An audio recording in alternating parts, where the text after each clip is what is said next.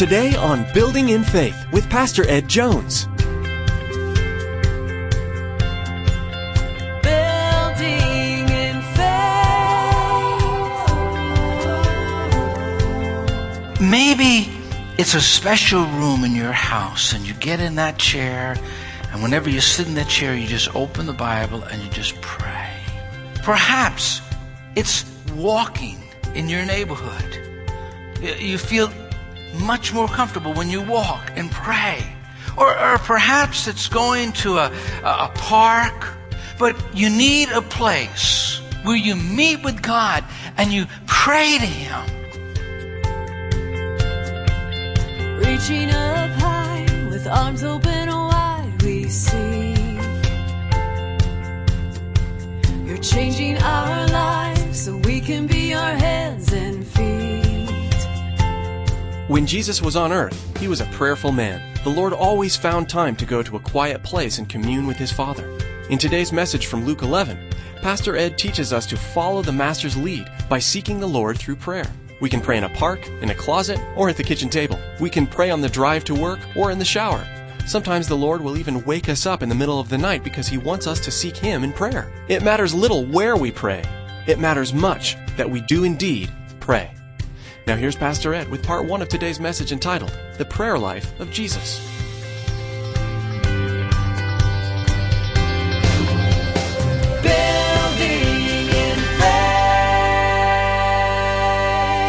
When his disciples came to him, they could have asked him many questions. They said, could have said, Lord, teach us to do miracles. The miracles that Jesus did were incredible. Or they could have said to him, Jesus, teach us to preach good sermons. Sermon on the Mount, incredible message. But we don't have any record of the disciples coming with those type of requests. The only request that they ever come with is a request to teach us to pray. I think the disciples understood something. That behind the miracles, behind the preaching, behind that strength that Jesus had was a life of prayer. And so they went to the well, to the source, and they said, Lord, teach us to pray. It was his communion with God that made the difference. In their mind, they put two and two together the miracles, the ministry, the life. Hmm. Prayer, prayer, prayer. And so, with urgency of heart, earnestness of desire, they say, Lord, teach us now to pray. You see the disciples doing this. In Acts chapter 1, Jesus is ready to ascend to heaven. He says, Go to Jeru- Jerusalem and wait until you are endued with power. And in verse 14 of Acts chapter 1, it says, They all met together continually for prayer. They continued to do what Jesus did while he lived his earthly life. And then, because they continued to do that, they saw the results that Jesus saw during his earthly ministry. This morning, I want to look at four aspects of the prayer life of Jesus.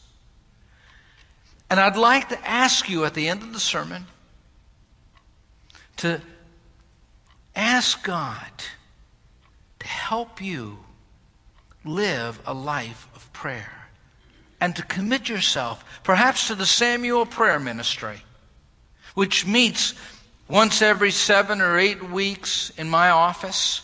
And they pray all during the service. There's a husband and wife team there, and maybe some others. And all during the morning service, they are praying for everybody in the congregation. One precious sister came to me. She's been attending our church maybe three, four weeks. She says, Every time I come into the church, I just cry. I just, just weep. I said, That's the presence of God. I've noticed that when the church intensifies its prayer life, The presence of God pervades everything. And you could just sense it. And, and people will come in off the street. They'll feel the presence of God. We've been times where we've been interceding in deep prayer, and people just driving up the driveways would say, I feel the presence of God. People have opened those sanctuary doors, and it was like a wind that just touched them as they came into the sanctuary. We need more than anything else His power, His presence in our midst. Where do we get that? How do we get that? I believe by prayer. The first aspects of Jesus' prayer life was that it was not sporadic. It was consistent. It didn't just happen at this time and then not happen. No, from the beginning to the end of his life, Jesus prayed, and all in between. You see the consistency of prayer, a consistent prayer life. In verse 16 of Luke 5, Jesus often withdrew to lonely places and prayed. If you study the life of Jesus, again and again, he's praying. Again and again, he's going off somewhere to wait on the Heavenly Father. Uh, he would go in secret. Uh, he would go in private. And he would just pray.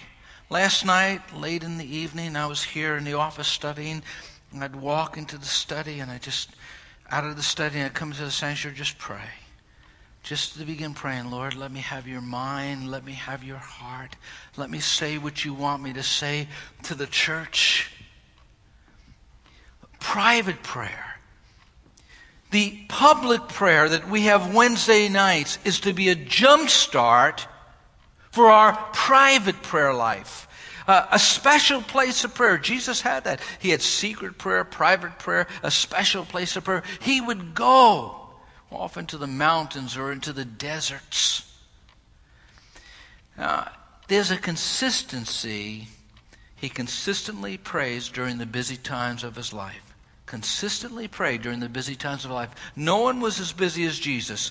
In verse 35, before daybreak, the next morning, Jesus got up and went out to an isolated place of prayer. If you look at Mark chapter 1, it was an incredible day the day before. He gets up, starts up early in the morning. He's healing people. He's casting out demons. He's preaching the word. He's working late into the night. And then he gets up early in the morning to go off to pray. All of us feel pulled this way and that way. Many of you at night just sort of crawl into your house, can't wait to get under the covers and just go off to Beulah land. You're tired. It, it, you feel like if it's not taking the kids here and it's not shopping and it's not taking care of this and that, you, you feel pulled a thousand different ways. We live in a very busy culture where it demands time from us, but we must make the priority to pray. The demands on Jesus were greater than the demands on us. Everyone wanted a piece of him. But he made sure he had time with God. Let me ask you basic questions. Do you have a place? Maybe it's your backyard. Maybe it's a special room in your house, and you get in that chair, and whenever you sit in that chair, you just open the Bible and you just pray. Perhaps it's walking in your neighborhood. You feel much more comfortable when you walk and pray. Or, or perhaps it's going to a, a park. But you need a place where you meet with God and you pray to Him you know, sometimes I, I, have to get away to pray. Do you have a plan in your prayer? praying for family, praying for friends, uh, praying for the needs of the church, praying for what God may place on your heart.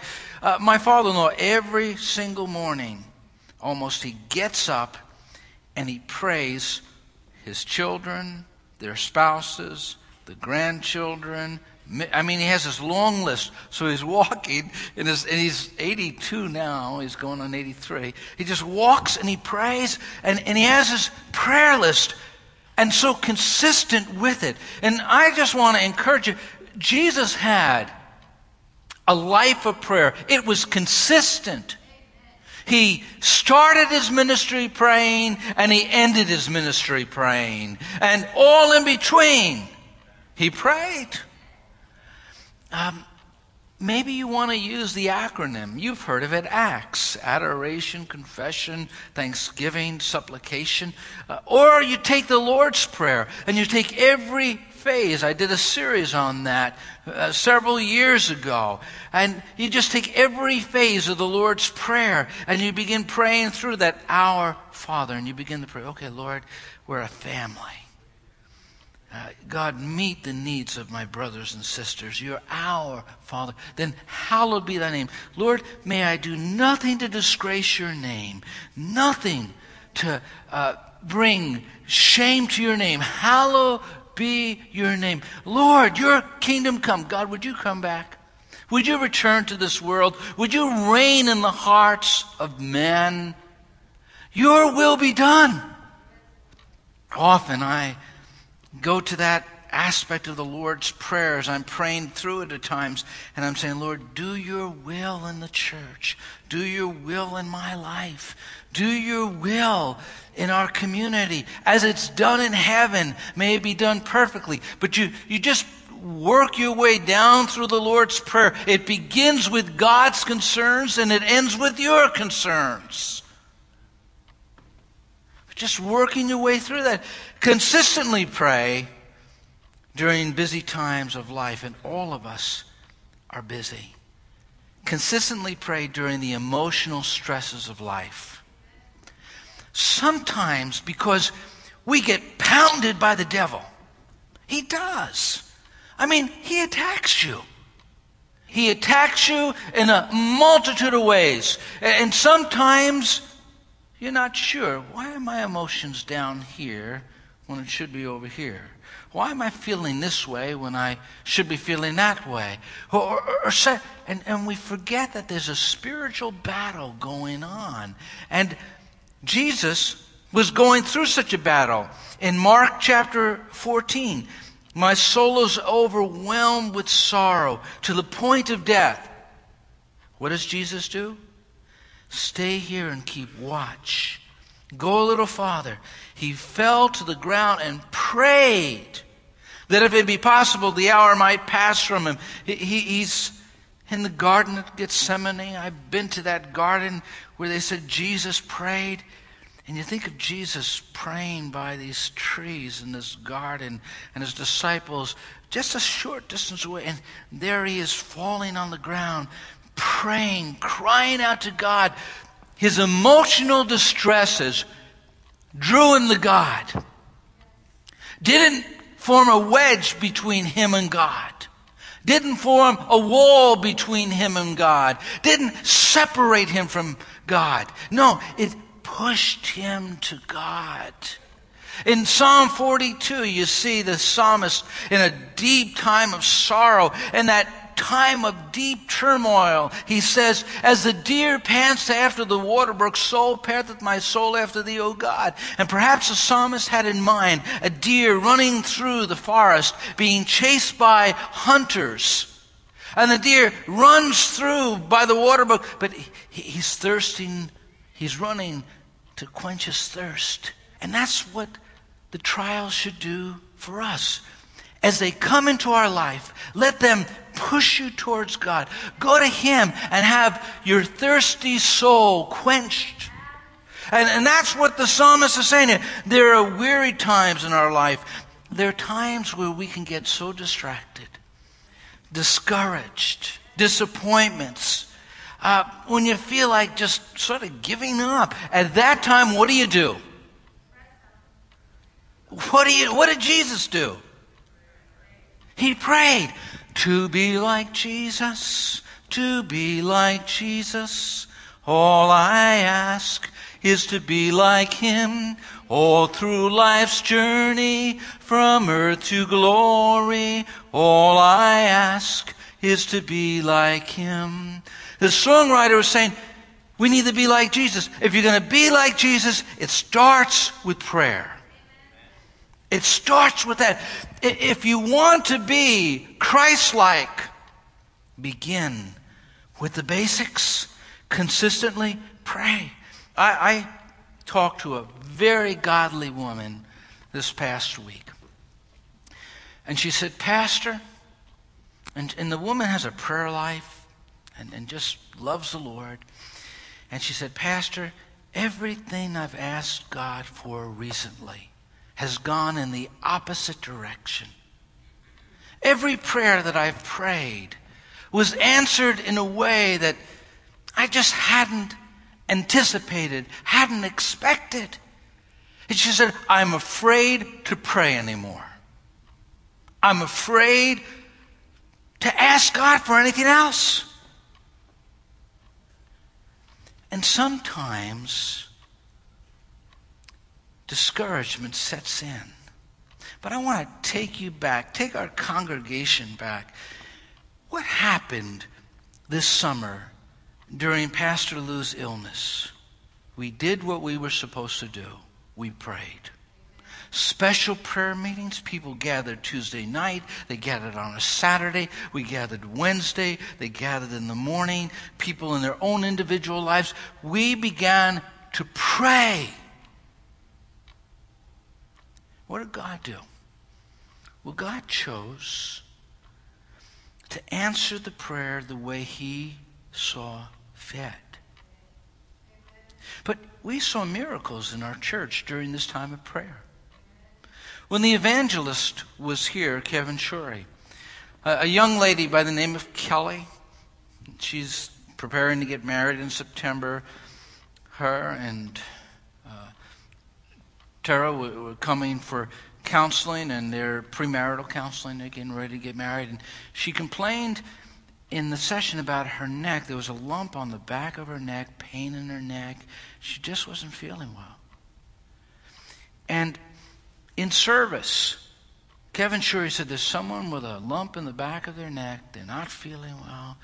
I saw her just sort of break down and cry. And there were all sorts of people here. And I said, I think God's speaking for you. That's for you. And uh, uh, Pastor Terry saw her and, and, and brought the evangelist to her. He laid hands and she was instantly healed. It was gone, disappeared. A miracle happened. Some of you may have heard the testimony of Craig Andrews. Craig had um, asthma and he had allergies and he couldn't sleep with the window open and he was suffering physically. And during the services, God healed his body. Now, when we get close to God, things are going to happen. We may not see maybe the thing that we were thinking about, maybe God's going to do something else. But don't let discouragement keep you back from praying. Continue to pray. Uh, something else about Jesus' prayer life. Not only was it consistent, it was a fervent prayer life. Hebrews chapter 5, verses 7 to 8. While Jesus was here on earth, he offered prayers and pleadings with a loud cry and tears. In the Greek language, where it says loud cry at that moment, that didn't mean he was crying, that meant he was shouting. I mean, he was saying, Father! He was saying, God! Yahweh! It's okay to get emotional about prayer. It's okay to get excited about prayer. And Jesus crying. Maybe that's why the disciples came to him and said, Lord, teach us to pray. We hear you pray. And things happen. And so Jesus prayed with a, a, fervency. There are times that you have to get on your face before God and you have to weep. There are other times where you have to give up sleep and you have to just sleep and say, All right, I got to get up and pray. This past week, early one morning, I felt like God gave me a dream and He said, Get up and pray. And I got up and I began to pray for the church. I began to intercede. God will speak to us. And nothing is wrong. Don't be upset when I say this. Nothing is wrong with reading a prayer. There's some beautiful prayers composed by saints of the past. And I sometimes will take a prayer that has been prayed and read, and, and I'll pray that to God. And my feelings and emotions, my thoughts find expression through that beautifully crafted prayer. But that's not the only way I pray. Sometimes I just get before God and I just pray in the Spirit. And then I pray with my understanding uh, and I pour out my heart to God. Jesus prayed fervently. Uh, we need to pray fervently for people. We need to pray fervently for ourselves. We need to pray fervently for the church. And it says in the text, even though Jesus was God's son, he learned obedience from the things he suffered. You know, he has this deep reverence for God, and God's going to hear him. God's not going to take the cup from him. But God's going to send the angels to refresh and strengthen him. And, and, he was heard because of his deep reverence for God. You can shout and still be reverent to God. You don't have to be quiet to be reverent. Sometimes reverence is best illustrated in a shout of praise to the Lord of glory. And there's a quote that I want to just read Jesus was a man of prayer whose natural response, particularly to situations of crisis and decision, was to seek God alone in prayer. Seek God alone in prayer. He had a continuous prayer life, a fervent prayer life, and we'll quickly go through this because I want to end this time in prayer. A continuous prayer life. Notice the text Jesus often, often withdrew to lonely places and prayed. As I mentioned earlier, the beginning of his ministry, he prays. He's getting baptized in the Jordan. And as he prays, the Bible says the heavens are open. It says, as he was praying, heaven was open. Luke 3.21. Uh, when you begin praying, God will open revelation to you. God will open your heart, your mind. There'll be experiences with Him. Before Jesus made any major decision, He prayed. In Luke 6, 12 to 13, one day soon afterward, Jesus went up on a mountain to pray. He prayed to God all night. At daybreak, he called together all of his disciples and chose 12 of them to be apostles. It was a major decision. These men were going to carry on the church. These men were going to represent him. They were his apostles. What did he do before he had that decision to make? He prayed. He sought God. You may have major decisions that you have to make. Your job, finances, relationships Pray about them. That's what Jesus did. Every major decision, he's seeking. Now, he had incredible wisdom.